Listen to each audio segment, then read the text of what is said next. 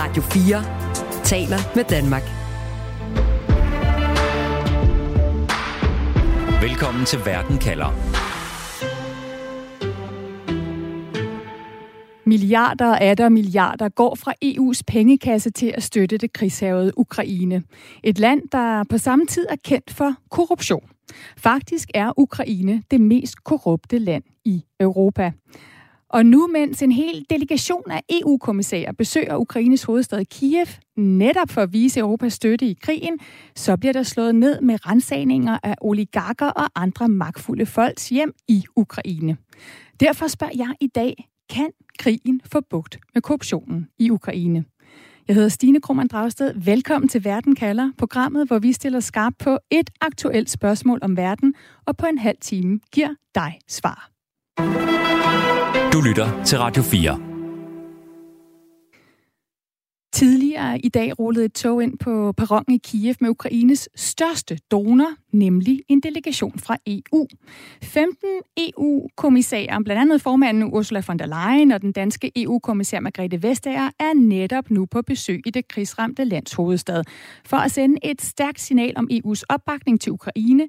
En opbakning, som først og fremmest består af en masse, masse penge.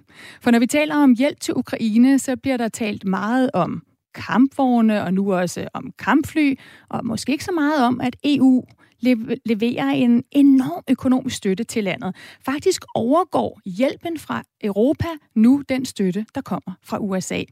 Og det er noget, du følger med i, Anders Overvad. Du er chefanalytiker ved Tænketanken Europa. Velkommen til. Mange tak.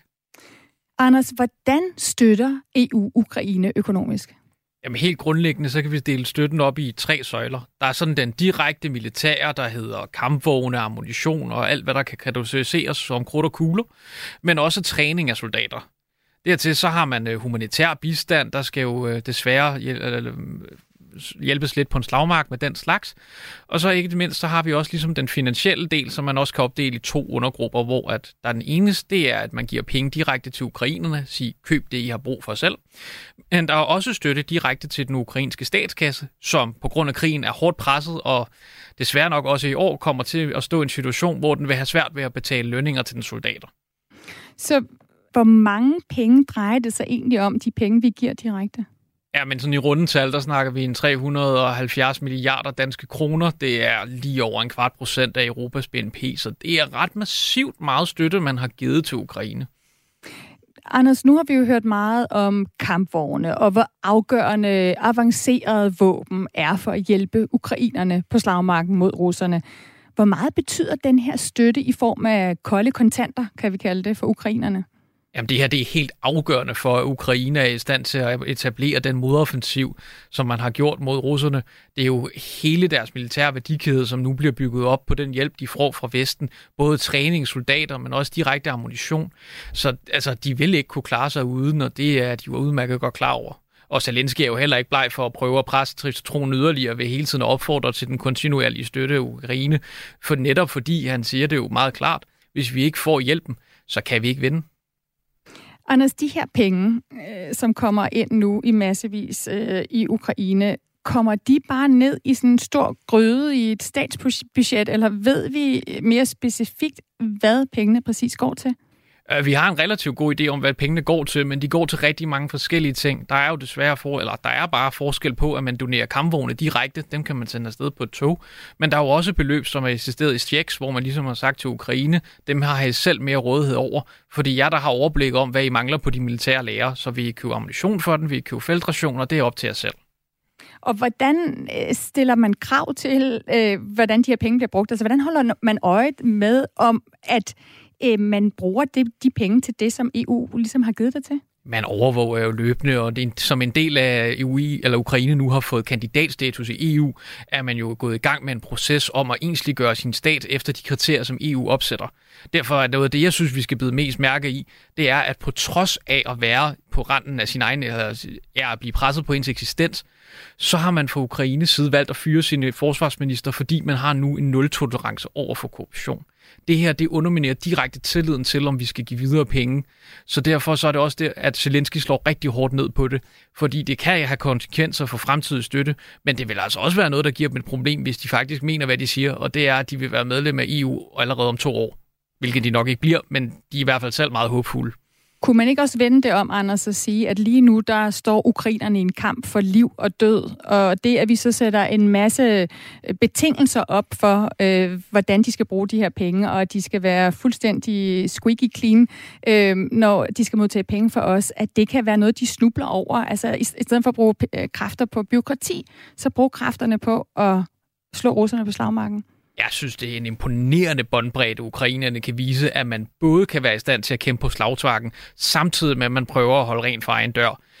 Vi var jo inde på det tidligere. Ukraine var et af de mest korrupte lande i Europa, inden krigen går i gang. Men på trods af det, så har man stadig den her indsats kørende. Det synes jeg viser et meget stærkt signal for ukrainerne om villigheden til at bruge pengene klogt. Og det er også vigtigt at huske i den her forbindelse, at det jo ikke kun vestlige midler, der bliver svindlet for. Ukrainerne har selv mobiliseret 500 millioner dollars, som de har sendt ind i centralbanken, altså det ukrainske folk, fordi de ønskede at give støtte til deres militær. Så det er også deres egen pengepunkt, de har stjålet fra, og det er der jo heller ikke ligefrem blevet velmodtaget internt i Ukraine. Når vi så taler de penge, der kommer fra EU, og lige nu har vi så 15 kommissærer på besøg i Kiev, hvem er det, der bestemmer, hvilke penge, der skal gives til hvad? Jamen i virkeligheden så er der faktisk 28 spillere på banen, der skal bestemme det her, fordi du har 27 lande, som bilateralt kan lave aftaler med Ukraine om, hvem der skal have støtte. Og så har du så EU samlet kommission, som ligesom siger, at du igennem det, der hedder den europæiske fredsalitet, kan vælge at støtte Ukraine. Så der er rigtig, rigtig mange aktører, der går ind og, og, og vælger her, hvordan man støtter bedst. Og det er jo også fordi, at EU det står i 27 forskellige unikke landesituationer, som har forskellige styrker og svagheder. Og derfor gælder det jo om at udnytte dem bedst muligt. Det er også derfor, vi ser, USA overvejende giver den militær støtte, mens EU er virkelig stærk på den øh, humanitære. Og det stiller vel så større krav også til EU, fordi det må alt andet lige være sværere at tjekke, når man giver penge eller lån, end når man giver noget fysisk i form af kampvogne, eller når man øh, træner nogle soldater, øh, eller på andet giver noget, som ikke ligesom kan omsættes til, til midler, der kan gå til i korruption. Jamen det er klart, det stiller nogle helt andre udfordringer, men det jeg synes, vi skal tage med, når EU-kommissærerne i dag tager ned til Kiev, det er, at man for EU også sender et stærkt signal om, at vi vælger, og vi er inde i det her for the long haul. Den seneste 18 milliarder, man har rejset for EU, har man jo også diskuteret om, hvorvidt skulle gøres rentefri permanent, og hvorvidt noget af gælden skulle eftergives. Fordi man ved godt, at hver gang man yder lån til Ukraine, så sætter det også den ukrainske stat i en position, hvor pengene skal betales tilbage. Og lige nu, der er det altså ikke et særligt godt økonomisk klima at være i, når halvdelen af ens land det bliver bombarderet. Så Anders, lige her til sidst, forventer du, at øh, den her store delegation af EU-kommissærer, som skal holde topmøde i morgen i Ukraine, at der vil komme flere penge på bordet der? Nej, jeg tror egentlig ikke, der vil komme så meget andet end signaler om, at vi er her, og vi hjælper jer, og vi er her for den lange bane. Øh, ukrainerne er selv meget ops på, at de skal have nogle konkrete datoer for, hvornår de kan komme ind i EU, og der må man bare sige, det er tiden endnu ikke moden til. Tusind tak for den vurdering, Anders Overvad. Mange tak chefanalytiker ved Tænketanken Europa. Du lytter til Verden kalder på Radio 4. Med krydsede arme og et overrasket udtryk, der ser en ukrainsk oligark på, at hans hjem bliver rensaget af ukrainske antikorruptionsmyndigheder. Og det er ikke en hvilken som helst oligark, vi kan se på billederne i de internationale medier de her dage. Det er blandt andet Ihor Kolomoisky, som er mange milliardær, og med sin store olie- og bank- og medieimperium støttede den her oligark Kolomoisky altså direkte Ukraines præsident Zelenskis politiske karriere. Og han har også længe, Kolomojski, set sig selv som en af Ukraines mest magtfulde mennesker. Men nu er han altså under lupen efter formodninger om skattesvindel. Og lige præcis den type mennesker, hvis øh, korruption og indflydelse øh, har måske ikke er helt så, så ren, den har Olena Haluski altså videt sit liv til at kaste et lys over. Olena, hun er international leder af, i den ukrainske antikorruptions-NGO, som hedder Anti-Corruption Action Center, der kæmper netop med at få bugt med korruption i Ukraine. Og hende har jeg med i programmet nu. Welcome to the program, Olena. Hello. Hello. Olena, I was just um, telling the Danish listeners about these raids that we have seen, uh, among others, uh, uh, at this very powerful oligarch's home, Kolomoisky. How did you react when you saw the raid of, of his home? Um, well, I actually would like to point um, the attention to your listeners that what is happening right now, and not in this very moment, but during the last years in Ukraine, is something very unprecedented. Because after the establishment of the new anti corruption institutions for the criminal justice, for the prosecution, and the high anti corruption court, there are no untouchables in Ukraine anymore. And the very fact that the home, the private property of an oligarch, can be raided and he is not uh, warned about it. So there was no leakage of the information about the upcoming searches. Those things they prove that business as usual um, with doing corruption as it has been, uh, you know, decades before is not happening in Ukraine anymore. Mm. Okay, let me just translate a little bit, uh, Olena. Så det, uh, Olena siger her, det er altså, at det hun bider mærke i, er, at de nye antikorruptionsorganisationer og enheder, der er blevet lavet i Ukraine, at de netop med de her retter viser, at øh, der ikke er nogen, der er fredet i Ukraine længere. Heller ikke en oligark som Kolomojski. Og at den måde, som rensagningen foregik på, viser, at han, han var ikke advaret i forvejen. Så der er simpelthen ikke længere noget, der er business as usual øh, i Ukraine. Og derfor kunne jeg godt tænke mig at, at spørge øh, Elena, om hun altså tror, at de her retsjager kommer helt tilfældigt nu, eller om der er en bestemt grund til, at de kommer netop nu. Og Lena, do you think it is a coincidence that we are seeing these ra- these raids that you say is, is very important, an important change, that they happen exactly now when the EU top is visiting Ukraine? Uh, no. Uh, obviously, if we talk about fighting against corruption in Ukraine, it has two very powerful drivers. The first one, demand of Ukrainian society, and the second one, the push from the international partners. So it's both the people of the Ukraine and EU and other partners who are uh, pushing for these uh, things to happen. Yes, exactly. And there is a very direct link with the EU summit because fighting against corruption as well as rule of law reforms, they have been uh, on top of the agenda of the European Union for Ukraine uh, for uh, since 2014.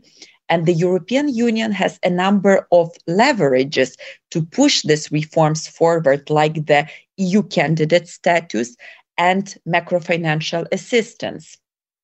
Så det, Olena, hun siger, det er altså, at der, det er ikke tilfældigt, at det er lige nu, at vi ser de her rensagninger ske, netop som toget triller ind med 15 kommissærer i Kiev. Altså, der er netop to motorer, kan man kalde det, i kampen øh, mod korruption i Ukraine for det første EU og andre internationale partnere, der stiller større krav til, øh, at, at Ukraine skal øh, slå ned på korruption, også hvis de skal gøre sig håb om at blive medlem af EU, som de er blevet sat i udsigt. Og så for det andet Ukraines egen befolkning, som i stigende grad også har et krav om, at der bliver gjort noget ved den her korruption nu, hvor at man øh, offrer så meget i den her krig mod øh, Rusland. Olena, could you hang on a little bit? I would like to get uh, back to you. Jeg skal lige introducere endnu en gæst her, nemlig øh, en, som støtter Olenas antikorruptionsarbejde, og det er dig, Allan P. Christensen. Du er chef for EU's antikorruptionsenhed i Ukraine. Du er med fra Kiev. Velkommen til Verdenkalder. Tak skal du have. Allan, alle de her EU-kommissærer, de er ankommet til Kievs hovedstad for at vise støtte til Ukraine i en svær tid, og for at holde topmøde øh, om blandt andet Ukraines mulige optagelse i EU, og så sker de her korruptionsretsjager. Er, er det et uheldigt signal, eller er det faktisk meget brugbart øh, måde at vise på, at der faktisk rykker sig noget i Ukraine, når det gælder korruption lige nu? Jeg tror, man skal være ærlig og, og sige, at øh, øh, landets ledelse her havde nok gerne været for uden, øh, at der nu kom så meget opmærksomhed på korruptionsudfordringen i forbindelse med det her topmøde, der finder sted i morgen. Men jeg tror også, øh, det der skete var jo, at øh, med de afsløringer den 21. januar, både af, af mulig korruption i, i militæret, i forsvaret, og øh, en, en korruptionssag med en viceminister, der har øh, regeringen, præsidentadministrationen ikke haft andet valg end at, øh, at slå ned. Øh, præsidenten var ude at sige, at der er ikke nogen vej tilbage til den måde, øh, folks adfærd var tidligere, dem der var korrupte.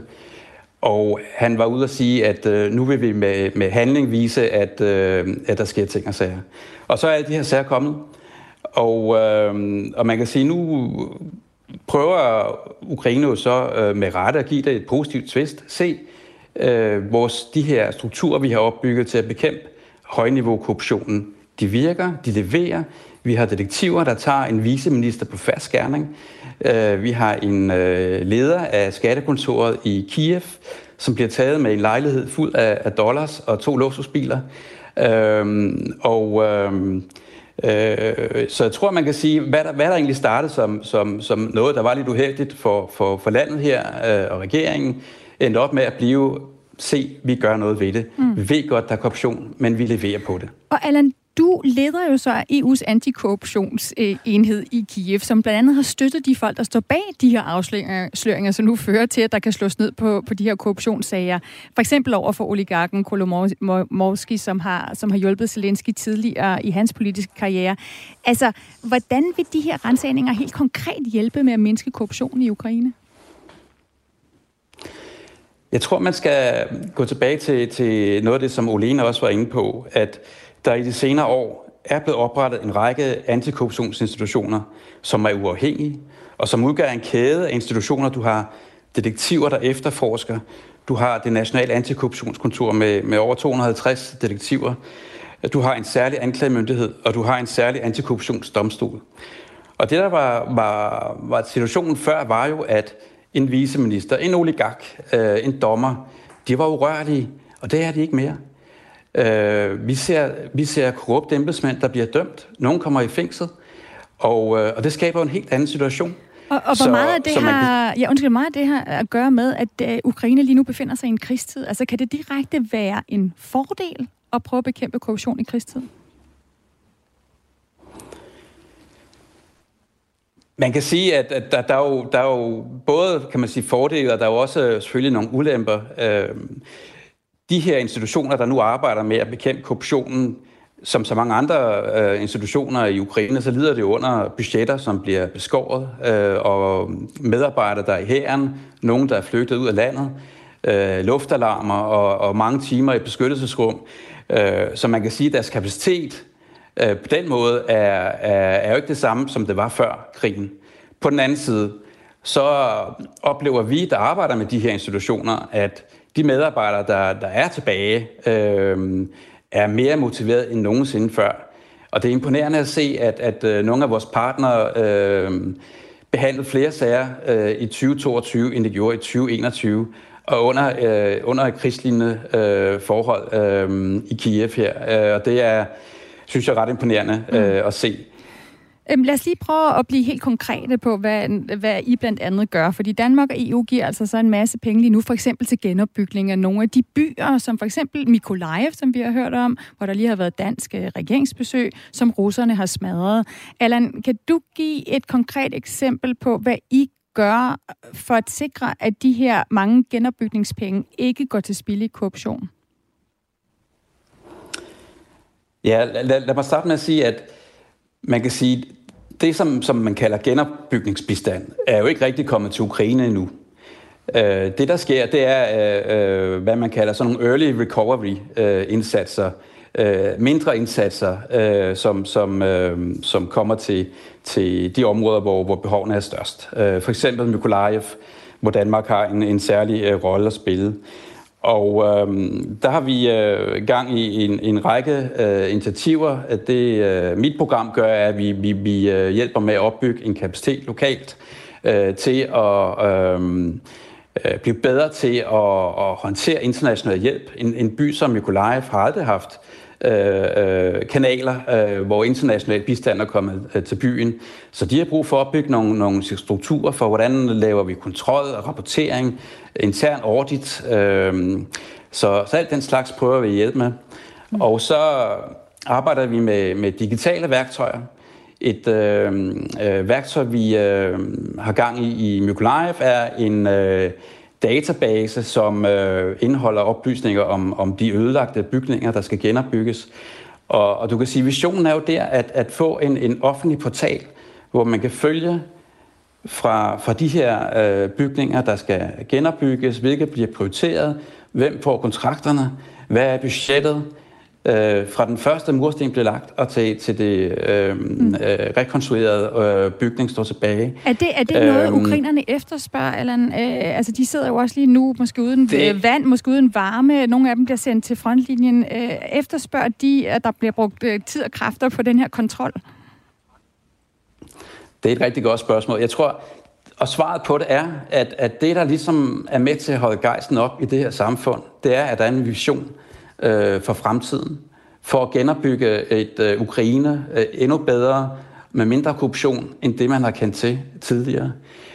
Øhm, vi havde et møde for nylig med en, en øh, central minister i regeringen i, i et lukket forum, som sagde, hvis korruptionen bare fortsætter i Ukraine, hvad er det så, vores soldater slås for? Og jeg tror, at det her med, at, at det her er egentlig en kamp om, øh, om deres ønske om at rette sig mod Europa, øh, demokrati, europæiske værdier, nul tolerance over for korruption, det er det, der er meget at drivende for, for, for hele den opbakning, der er til, til, til krigen øh, mm. og, og modstanden. Ja, okay. Så, så antikorruptionskampen er, er ikke bare vigtig for, at vi giver penge øh, i Europa, men den er også vigtig for ukrainerne, for at de øh, internt støtter øh, den kamp, de har gang i. Lad mig lige vende tilbage til ukrainske Olena, der arbejder med at bekæmpe korruption i Ukraine, og spørge, om hun tror, at krigen kan hjælpe med at få bugt med korruptionen. Olena, um, I'm wondering, you know, the question I'm asking today, I would like your input on this. Do you think the war would, will help fight corruption in Ukraine or make it worse with all the money coming in so fast? Well, the war will definitely change the situation uh, and uh, it will be the positive change. Why? Because since 2014, corruption was named by the Ukrainian society as top problem constantly from year to year. President Zelensky won elections in 2019 only on the anti corruption uh, pledges and anti corruption promises. People continue naming corruption as uh, among top problems uh, even during the Russian war. So, Russia is the first key external enemy, and corruption is our internal enemy, which we also have to eradicate.